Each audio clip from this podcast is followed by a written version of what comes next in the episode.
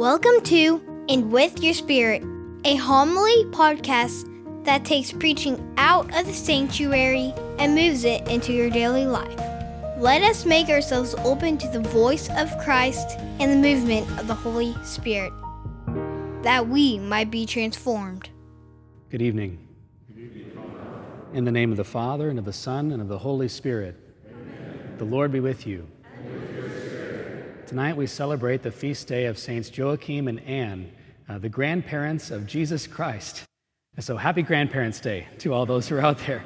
If there was a grandparents' mass, today would be it. You know, something people actually don't think about often, I don't think, in the church, is that Jesus was fully God and fully man, which means that he probably loved his grandma and grandpa as much as we love or loved ours. They're a special treasure. And so, for all those out there who have attained that vocational state in life of grandparent, uh, congratulations and live it out like these two do. For the times where we have failed to live in the love and the grace of Jesus Christ, let's take a moment to call to mind our sins and ask the Lord for his mercy. O Lord, God of our fathers, who bestowed on Saints Joachim and Anne this grace, that of them should be born the mother of your incarnate Son, grant through the prayers of both that we may attain the salvation you have promised to your people. Through our Lord Jesus Christ, your Son, who lives and reigns with you in the unity of the Holy Spirit, God, forever and ever. Amen. What is the kingdom of God like? A few years ago, when I was in seminary, actually more than a few now, I was out in Olympia, Washington, where I did a hospital chaplaincy for a summer, Providence St. Peter's Hospital. The group of us in this cohort of seminarians were seminarians from across the Christian spectrum, not just Catholics, but Lutherans and Baptists and non denominational and even an Episcopalian. And as we went through our summer chaplaincy at this hospital, our goal was twofold one, to learn how to minister to other people, and two, to learn what it was that God was doing through us? Well, one of the days that came up on the calendar each week was each of us intern chaplains would give a reflection or a homily uh, to the rest of the group. And this woman in our group, she was 72 years old. She had been retired from her regular job for almost 10 years, and at 72 said, I want to do something good for the world. And so she decided to start becoming a hospital chaplain at age 72. When she got up to give her sermon, to do her reflection to us, she used this gospel passage from Matthew The kingdom of heaven is like. And after she told us what Jesus said today mustard seed and yeast, then she said, But what is it like to you? And she said, her first example was the kingdom of heaven was like being a grandparent because the seeds that you planted, your children, have now produced something that you didn't produce. And only by God's grace did that ever flourish. And I've never forgotten that image.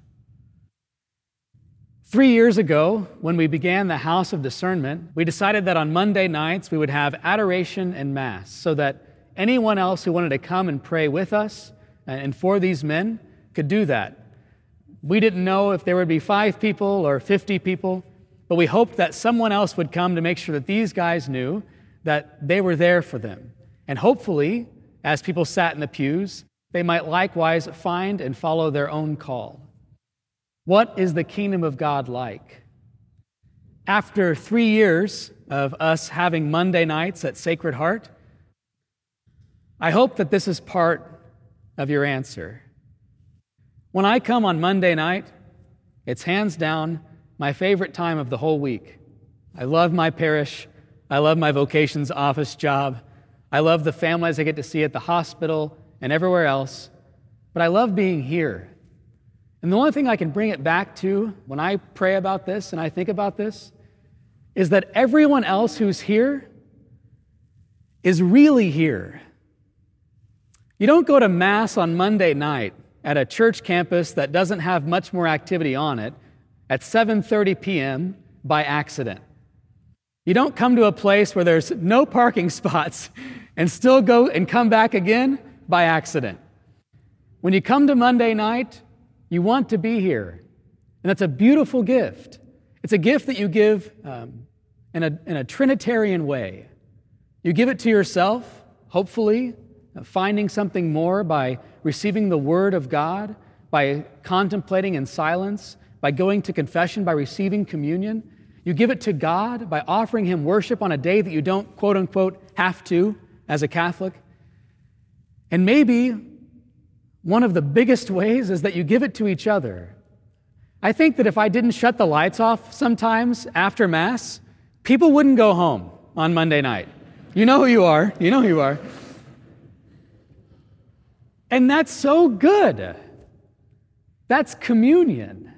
This past weekend, we had the Gospel of John, chapter 6, where Jesus Christ is beginning to set up the bread of life, a discourse where he says, I am the bread of life, right?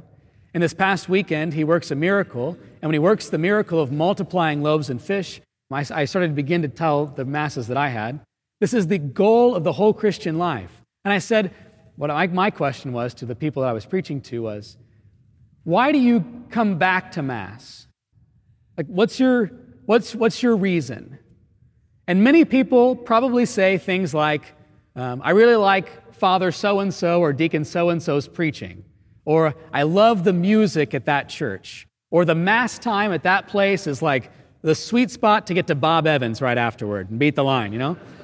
People say, I love the building, or my kids grew up here, or I have been sitting in this pew for 85 years.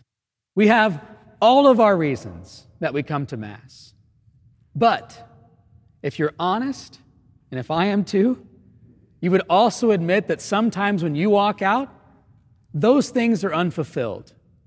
Sometimes when you leave a parish you visited on vacation, you say, That wasn't a very pretty church, right? Everyone's frozen. No, not me, Father. I've never said that. Sometimes when you leave, the music just didn't do it for you, or the sound system didn't work. Sometimes when you leave, the people that you like to sit by weren't there, or someone took your pew that you've had for 85 years. Sometimes when you leave this church or your church or the Mass that you go to, the preaching said nothing to your soul. But how many times after you've approached this altar and returned to your seat have you ever said, I'm still hungry? Folks, that's communion. That's communion with our God. And on Monday nights, I think we experience it not just between me and the Lord Jesus, but likewise between me and the Lord Jesus and his whole body. What is the kingdom of heaven like? Jesus proposes that it's like things that make everything else grow before your eyes. It's like that which gets added that you did nothing for and it proliferates. It gives new life. It sustains. It bears more fruit. I don't know why you come on Monday nights, and I don't know why the Holy Spirit moved us to begin this and for us to journey together. But I think the kingdom of heaven, it might be a little bit like this.